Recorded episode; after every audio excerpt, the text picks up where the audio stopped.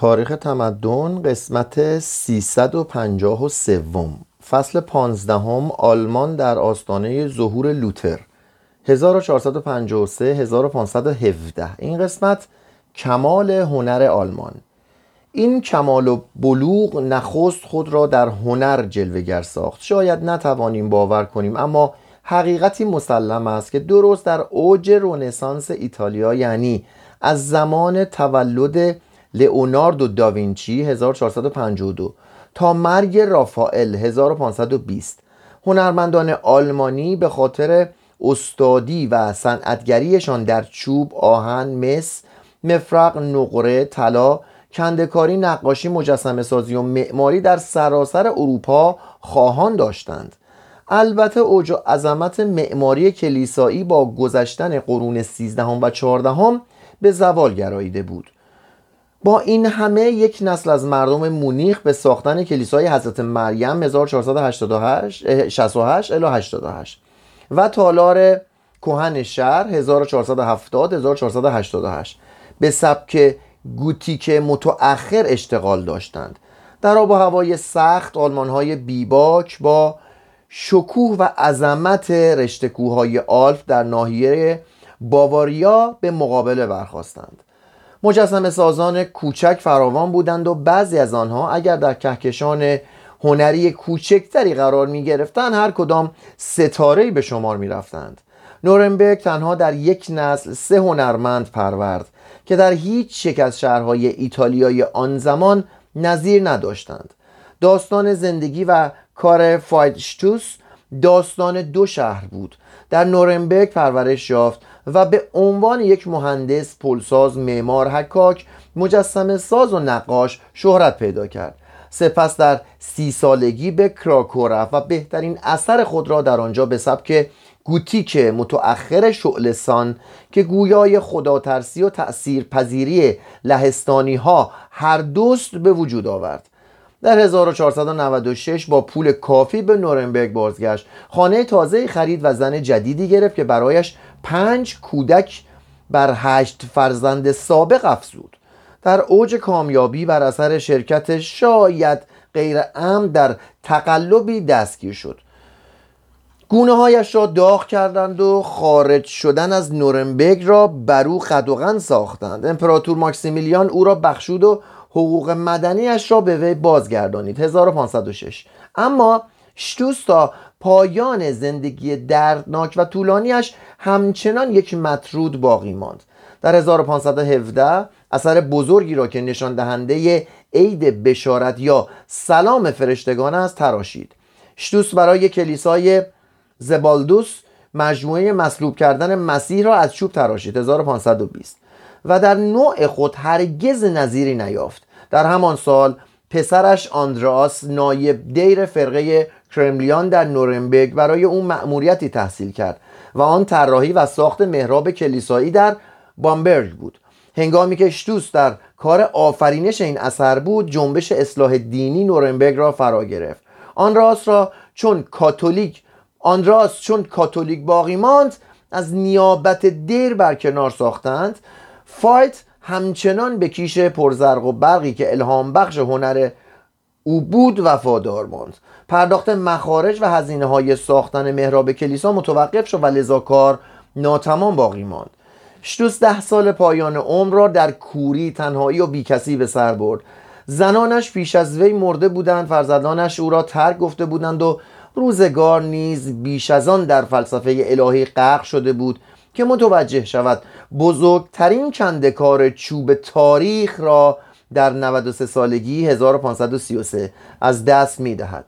در همان شهر و در همان زمان هنرمند مفرقکاری میزیست که در رشته خود چون اشتوس بینظیر بود اما زندگی آرامتر و سعادتمندتری داشت پیتر فیشر مهین در گوشه معروف ترین اثرش خود را به شکل کارگری ساده تصویر کرده است. وی و پنج پسرش برای خلق شاهکار خود یعنی آرامگاه زبالدوس قدیس حامی شهر نورنبرگ 11 سال 1508 الی 1519 وقت صرف کردند. این کار خطیر و پررنج بود. در نیمه کار هزینه ساختنش تمام شد و ناقص ماند. تا آنکه آنتون شوتر اهالی شهر را واداشت که مبلغ 800 گیلدر یا 20 هزار دلار 100 سال پیش که برای اتمام کار لازم بود بپردازند. این شاهکار عظیم در نظر اول جالب و گیران نیست با محراب اورکانیا 1348 که در فلورانس است قابل مقایسه به نظر نمی رسد اما معاینه دقیق تر کمال و تمامیت اعجاب آور اجزا را هویدا می سازد می‌گویند در دهه های آغاز قرن 16 هیچ شهریار یا امیری به نورنبرگ نمی آمده است بی آنکه به کارگاه مجسمه سازی پیتر فیشر سری بزند و بسیاری خواستار خریدار هنر وی بودند. پسران پنجگانش دنبال کار او را در مجسمه سازی گرفتند اما دو تن از آنها پیش از وی مردند. هرمان فیشر کهین که در 31 سالگی رخت از جهان بربست 1517 برای آرامگاه کاردینال کازیمر در کلیسای جامع کراکو نقش برجسته زیبایی از مفرق ریخت. همچنان که هنرمندان خاندان فیشر در مفرق سازی و فایتشوس در چوبکاری چیره دست بودند آدام کرافت نیز در حجاری سرآمد همه معاصران خود بود. وقای نگاران آلمانی او و پیتر فیشر پیتر فیشر مهین و زباستیان لیدن لیند ناشت را سه هنرمند و دوست جانی و مخلص تصور کردند. آنها چون برادر بودند هر روز آدینه حتی در ایام پیری نیز به دیدار یکدیگر می شتافتند و چنان که از طرحهایی که در این ملاقات ها می ساختند برمیآید چون سه شاگرد به مطالعه و تحقیق می پرداختند آنگاه در حالی که گرسنگی و تشنگی را کاملا از یاد برده بودند از هم جدا می شدند آدم که گمان می رود در همان سال که فیشر متولد شد 1460 زاده شده بود در سادگی شرافتمندی پارسایی و علاقمندی به تصویر یا جسم خود به او میمانست. در سال 1492 برای کلیسای زبالدوس و آرامگاه زبالدوس و شرا... زبالدوس شرایر را با نقشه برجسته ای از آلام حضرت مسیح و رستاقیز تراشید. تمام این بنای وسیع به نحو خارق‌العاده‌ای بر پشت تندیس خمیده سه انسان ایستاده است و این سه آدام کرافت و دو تن از دستیاران اویند.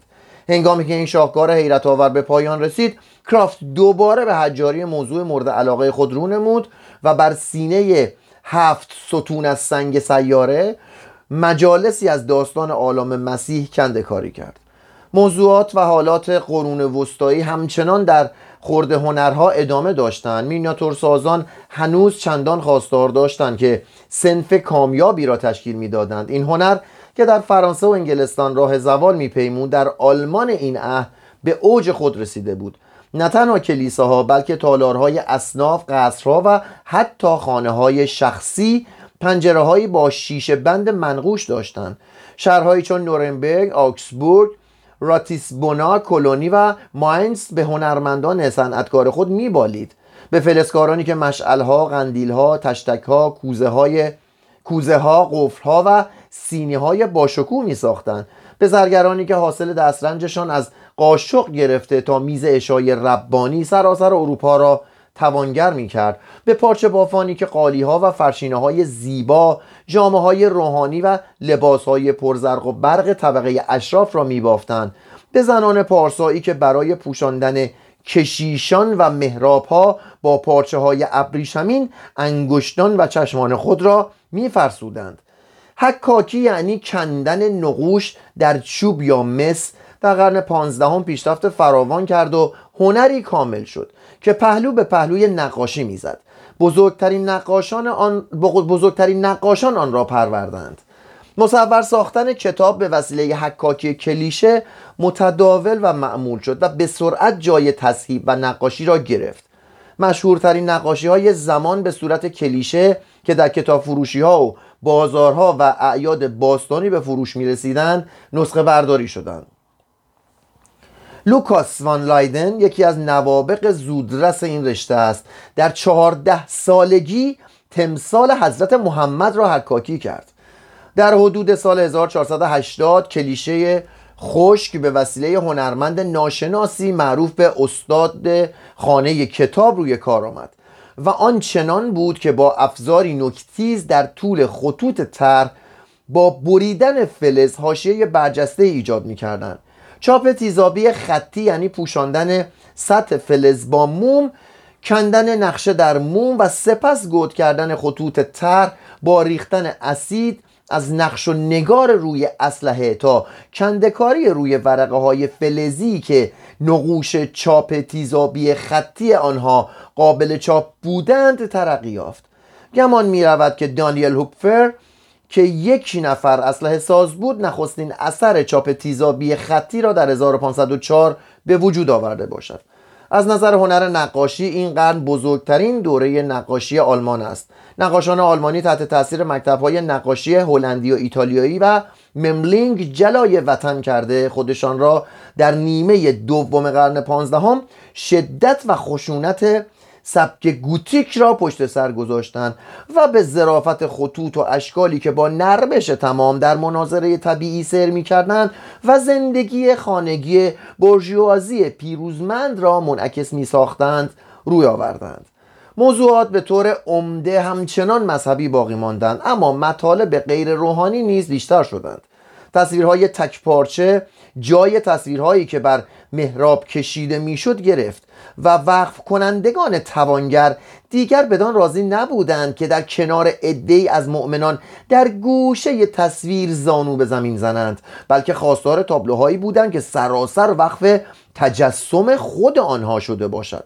خود نقاشان نیز از گمنامی قرون وسطا به در آمدند. نامشان را در پای آثارشان رقم می‌زدند و به این طریق نام خود را جاوید می ساختند میخائل پاخر یکی از اولین نقاشانی است که نام و اثرش هر دو به ما رسیده است. مطالعه و بررسی قواعد ژرفنمایی در این تابلوها در پرورش هنر آلمانی سهیم بوده است. شونگوایر در آسکبوک زاده شد 1445 در کلمار رحل اقامت افکند و در آنجا مکتبی در نقاشی و حکاکی به وجود آورد که در رساندن این هنرها به کمالی که در دورر و هولباین می‌بینیم نقش بزرگی داشت. شهرهای پر رونق جنوب تدریج مقام پیشوایی هنر آلمان را از کلونی و شهرستانهای شمال میرو بودند. در آکسبورگ که مرکز تجارت با ایتالیا بود هانس بورکمایر ریزکاری های تزئینی نقاشی ایتالیایی را وارد تابلوهای خود کرد و هانس هولباین هولباین مهین. تزئین هنر ایتالیایی را با وقار و سنگینی سبک گوتیک آمیخت. هانس هنر خیش را به پسرانش آمبروز و هانس که با شیفتگی تمام در تابلوهایش تصویر کرده است منتقل ساخت. از آمبروز بر صفحات تاریخ اثری نماند اما هانس یکی از افتخارات آلمان سوئیس و انگلستان شد. آلبرشت دورر 1471 1528 هیچ ملتی چون ملت آلمان چنین یک دل و یک زبان یکی از فرزندان خود را به عنوان نماینده هنرش بر نگزیده است. ملت آلمان از کاتولیک و پروتستان شمالی و جنوبی دورر را برگزیدند در ششم آوریل سال 1928 یعنی سالگرد 400 سال وفاتش مجلس رایشتاگ در برلین و انجمن شهر نورنبرگ سیاسیات و معتقدات دینی را به کنار گذاشتند تا از هنرمندی که محبوب ترین هنرمندان آلمان است تجلیل و آورند. در این میان عدهای از اشخاص خبره بیهوده کوشیدند که تابلوی جشن تاج گل سرخ را به یک میلیون دلار بخرند. تابلویی که در که دوور خود 2750 دلار برای ترسیم آن دریافت کرده بود. پدرش زرگری از مردم مجارستان بود که در نورنبرگ سکونت گزیده بود. آلبرشت سومین کودک از فرزندان هجده گانه او بود که اغلب در طفولیت درگذشته بودند. در کارگاه پدرش طراحی با مداد و زغال و قلم و چندکاری با قلم حکاکی را آموخت. خود به تجربه فرا گرفت که به همه چیز با ریزبینی و دقت بنگرد و اشیا و موضوعات را با همه جزئیاتشان مجسم کند. از این روی در برخی از تکچهره هایی که کشیده چنان است که گویی هر مویی به طور مجزا ترسیم شده است. پدر امیدوار بود که پسرش زرگری دیگر از آب درآید اما چون شوق او را در بست هنرش دید به خواسته وی تسلیم شد و او را به شاگردی نزد ولگموت فرستاد 1486 آلبرش آهسته پیش می‌رفت. نبوغ او در بلند همتی پشتگار و شکیباییش نهفته بود. خود می‌گفت خداوند به من پشتکار داده بود و از این روی خوب یاد می گرفتم. اما مجبور بودم رنج و ناراحتی بسیاری را از دستیارانش تحمل کنم. چون فرصتی برای مطالعه بدنهای برهنه نداشت اغلب به حمامهای عمومی می‌رفت کندکاری های شونگاور او را فریفتند. راه به کولمار کشید 1492 اما دریغ که استاد مرده بود. آنچه می‌توانست از برادرانش آموخت سپس به بال رفت و در آنجا از گرونوالد راز نقاشی های مذهبی را یافت. اصولا در طراحی دستی توانا داشت اما پدرش او را مجبور ساخت که به خانه بازگردد و ازدواج کند. در غیبتش برای او زنی انتخاب شده بود. دورر به نورنبرگ بازگشت و زندگی زناشویی را با آگنس فرای آغاز کرد. 1494 یک سال پیش خود را به صورت جوانی با لباس و آرایش موی تقریبا زنانه مغرور بیاعتماد به خود و جهان نقاشی کرده بود. در 1498 مغرور به چهره و نیز ریشی که تازه بر چهرهش رویده بود خیشتن را به صورت جوانی بزرگزاده با جامعه گرانبها ترسیم کرد. این یکی از بزرگترین خودنگاره های روزگار است. در سال 1500 هم بار دیگر خود را نقاشی کرد و این بار جامعی ساده تر دارد و چشمان متفکرش با نگاهی رازورانه می درخشد.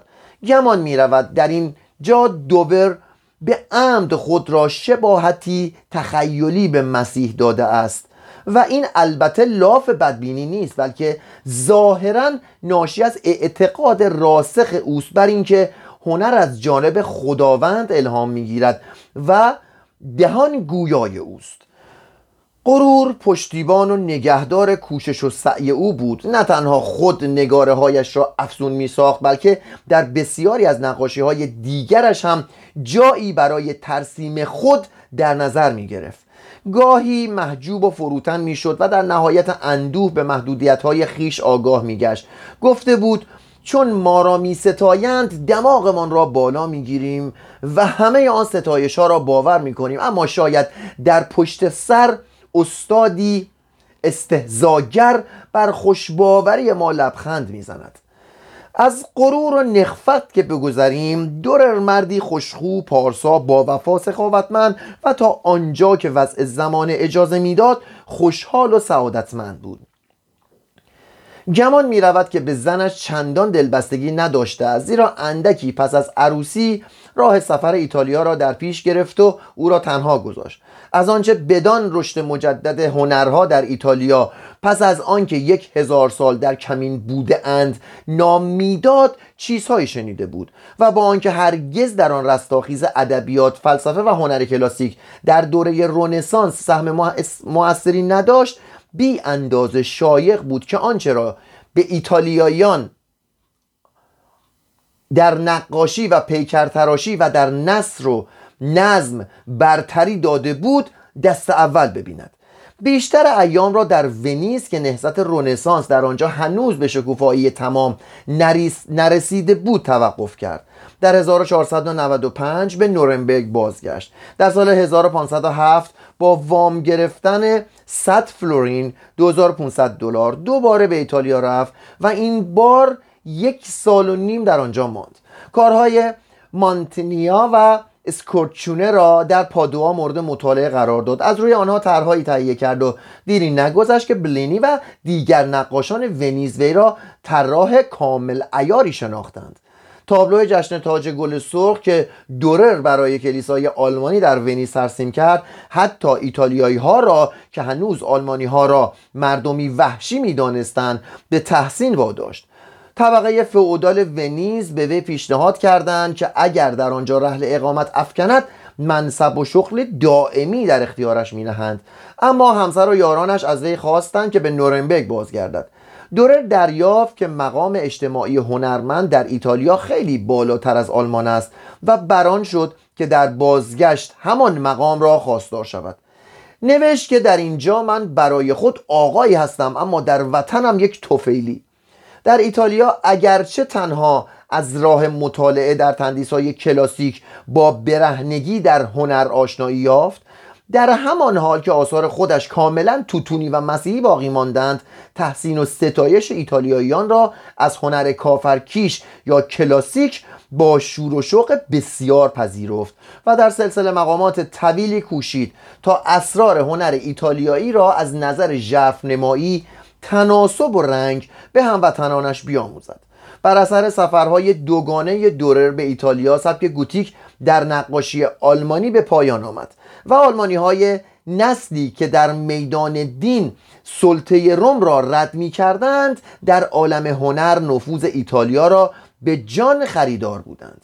دورر خود در کشاکش و هیجان خلاق ما گیج کننده میان ببخشید از اول می‌خونم. دورر خود در کشاکش و هیجان خلاق اما گیج کننده میان قرون وسطا و رنسانس میان لاهوت آلمانی و ناسوت ایتالیایی باقی ماند و شور و شادابی زندگی که در ایتالیا با آن آشنایی یافته بود هرگز اندیشه قرون وسطایی مرگ را کاملا از جانش بیرون نراند.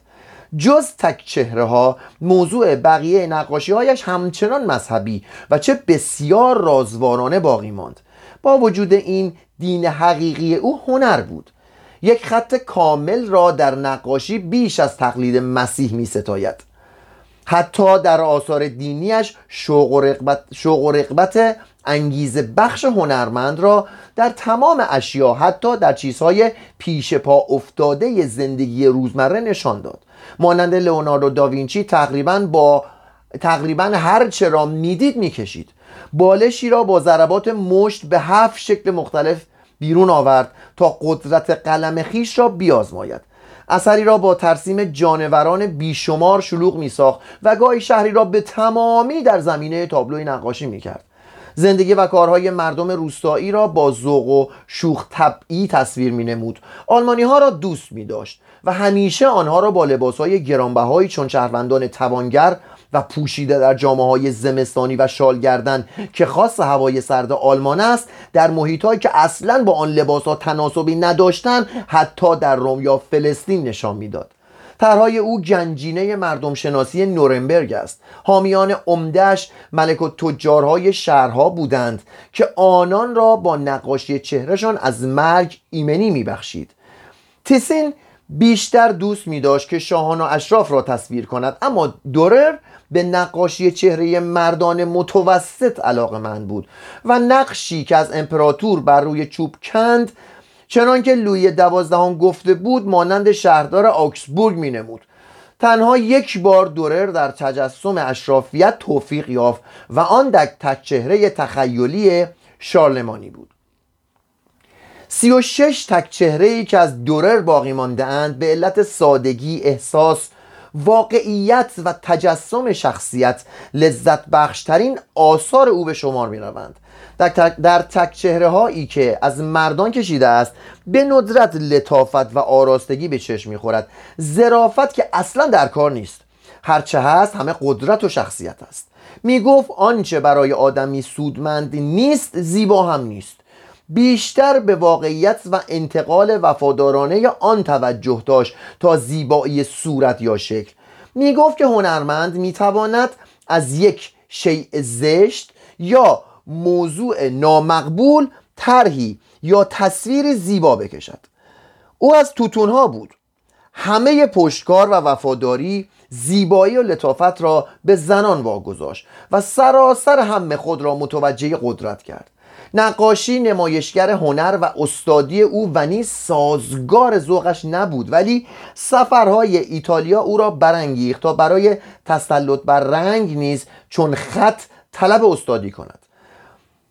مایوس از نابسندگی پاداش در برابر زحمت نقاشی معیوس عذرخواهی می‌کنه معیوس از به هر صورت نابسندگی یعنی ناکافی بودن. معیوس از ناکافی بودن پاداش در برابر زحمت نقاشی و شاید بر اثر اجبار به تکرار موضوعهای کهن مذهبی دورر هر روز بیشتر به کار کندکاری روی چوب و حکاکی که اصیلتر و سودبخشتر بود روی می آورد زیرا در اینجا از روی یک لوحه می‌شد هزاران کپی برداشت و به آسانی به تمام بازارهای اروپا فرستاد و می‌شد همان نقش را برای چاپ در هزاران کتاب فراهم ساخت.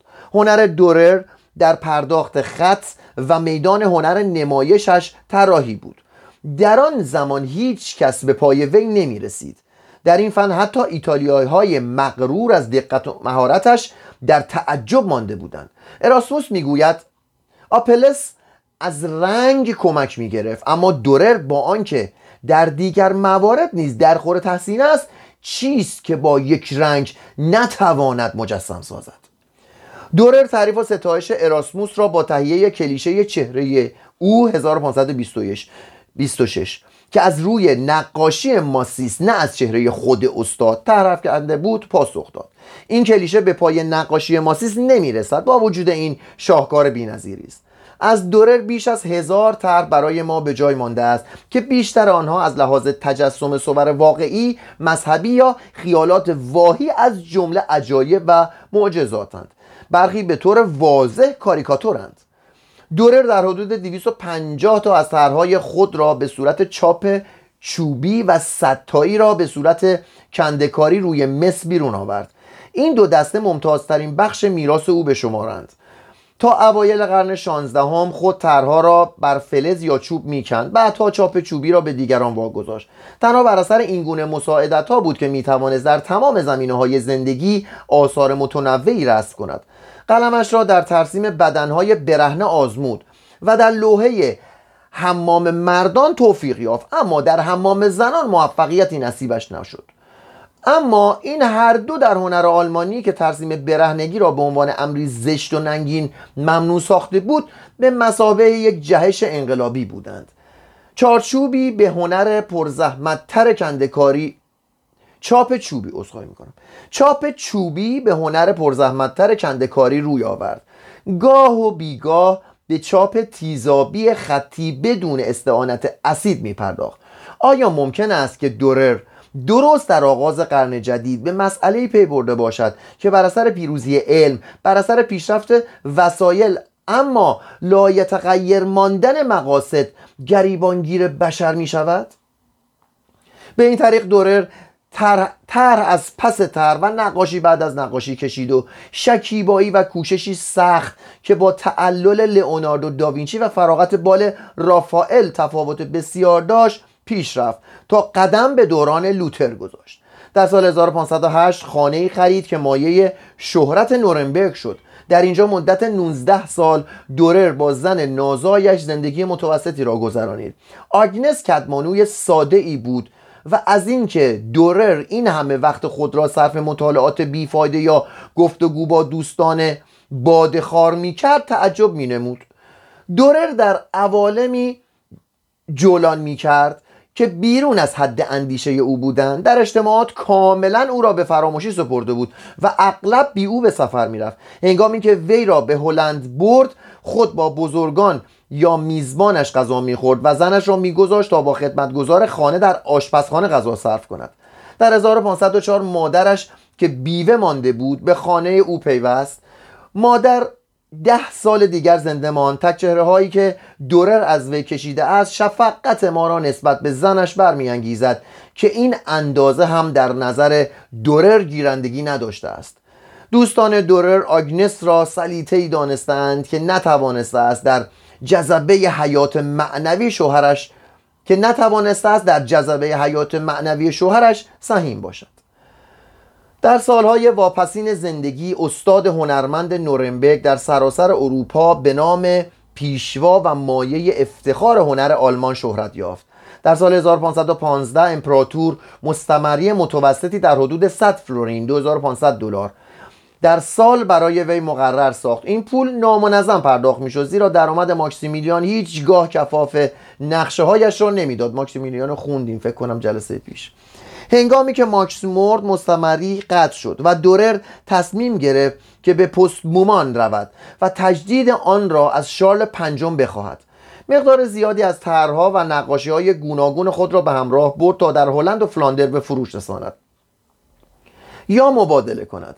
و به این طریق برام بود که تقریبا تمام هزینه سفرش را از این راه بپردازد. پس از آنکه به دنبال شال چندین شهر را زیر پا گذاشت توفیق یافت که مستمری سالانه خود را از نو برقرار سازد و بقیه سفر را صرف دیدن مناظر و قهرمانان پستبومان کرد. به دیدن اراسموس لوکاس وان لایدن برنارد وان اورلی و دیگر مشاهیر پستبومان نایل آمد و در شهرها از طرف اصناف هنرمندان تجلیل شد و بالاخره در های پشخیز به مالاریا دچار گشت که سلامتی وی را در باقی عمر از میان برد. در یک فقره از های دورر چنین آمده است. رساله روتر را به پنج سکه نقره خریدم و یک سکم برای محکومیت آن مرد بزرگ دادم. در آنورس 1521 به وی خبر رسید که لوتر را به خیانت گرفتند. دورر نمی‌دانست که ربودن لوتر طبق نقشه‌ای برای نجات آن مسلح بزرگ صورت گرفته است و میترسید مبادا کشته شده باشد. در یادداشتهایش به دفاعی پرشور از آن مرد انقلابی برخواست و اراسموس را به جانبداری از وی فراخواند. برای اراسموس نوشته که به این ترتیب این مرد که روح القدس دلش را روشن ساخته است تا دنبال کننده دین و ایمان واقعی باشد ناپدید شده است. اگر رنج و صدمه ای دیده است در راه دفاع از حقیقت مسیحیت در برابر پاپای نامسیحی بوده است که برخلاف آزادی که مسیح به ما داده است رفتار می کنند خون و عرق ما را می‌کشند تا خیشتن در پر... تا خیشتن در تنپروری سر کنند. اگرچه مردم در گرسنگی جان دهند. همه کس می‌بیند که عقیده و کیشی که لوتر در کتابهایش اعلام داشته چه روشن و تا چه حد با انجیل مقدس مطابق است. ما باید این کتاب ها را از آنکه طعمه حریق شوند محفوظ بداریم. در عوض شایسته است که کتبی را که علیه او نوشته اند به کام آتش بیاندازیم هنگامی که دوره به نورنبرگ بازگشت سعی خود را سراسر با تاکید بیشتر بر انجیل های چارگانه صرف هنر مذهبی کرد. در سال 1526 بزرگترین سلسله نقاشی های خود را به نام چهار حواری تکمیل نمود که البته نامش متناسب بود زیرا نامش نامتناسب بود. که نامش نامتناسب بود زیرا مرقس انجیلی از جمله حواریون دوازدهگانه به شما نمی‌رفت. اما شاید همین اشتباه حاکی از اندیشه پروتستانی در باب بازگشت از کلیسا به انجیل های چهارگانه باشد. اما در سال 1525 شورای شهرداری نورنبرگ ندای اصلاح دینی در داد. دورر از دنبال کردن نقشه دست باز کشید و دو قاب بند چوبین را که کشیده بود به شهر هدیه کرد و بر هر یک از آنها کتیبه های افزود که اهمیت انجیل های چهارگانه را تاکید می کنند با وجود کلیدهایی که در دست پتروس است و این تصاویر را باید پیمان پروتستانی دورر دانست. اینک تنها دو سال از عمرش باقی مانده بود. حملات متناوب تب مالاریا روح و جسم او را در هم شکست. حتی در 1522 تصویری از خود کشیده بود که چون مردی با اندوه بسیار انسانی برهنه پریشان احوال فرسوده بیمار و در تعب درد شلاق و تازیانه عالم مسیح را در دست داشت. معهازا تا دم واپسین از کار باز نایستاد. هنگامی که در 57 سالگی چشم از جهان فرو بست ششم آوریل 1528 علاوه بر 6000 فلورین به اندازه کافی تر چاپ چوبی و کندکاری باقی گذاشت که بیوه افسرده و دلتنگش تا آخر زندگی به راحتی به سر برد. دورر با قربانی کردن بزرگترین وظیفه و کار هنر در راه کارهای کوچکتر مقام متعالی یک هنرمند را در عالم هنر و خلاقیت از دست داد ولی او به ندای زمان خود پاسخ گفت. در چوب و مس شرح حالی از نسل آرزومند و زاینده خود حک کرد. دورر آن دوره را با تمام شوق و اخلاص و ترس و خرافه ها و اعتراضات و رویاها و حیرتش از ورای چهارصد سال برای ما زنده کرد. دورر آلمانی بود. جلسه آینده اومانیست های آلمان.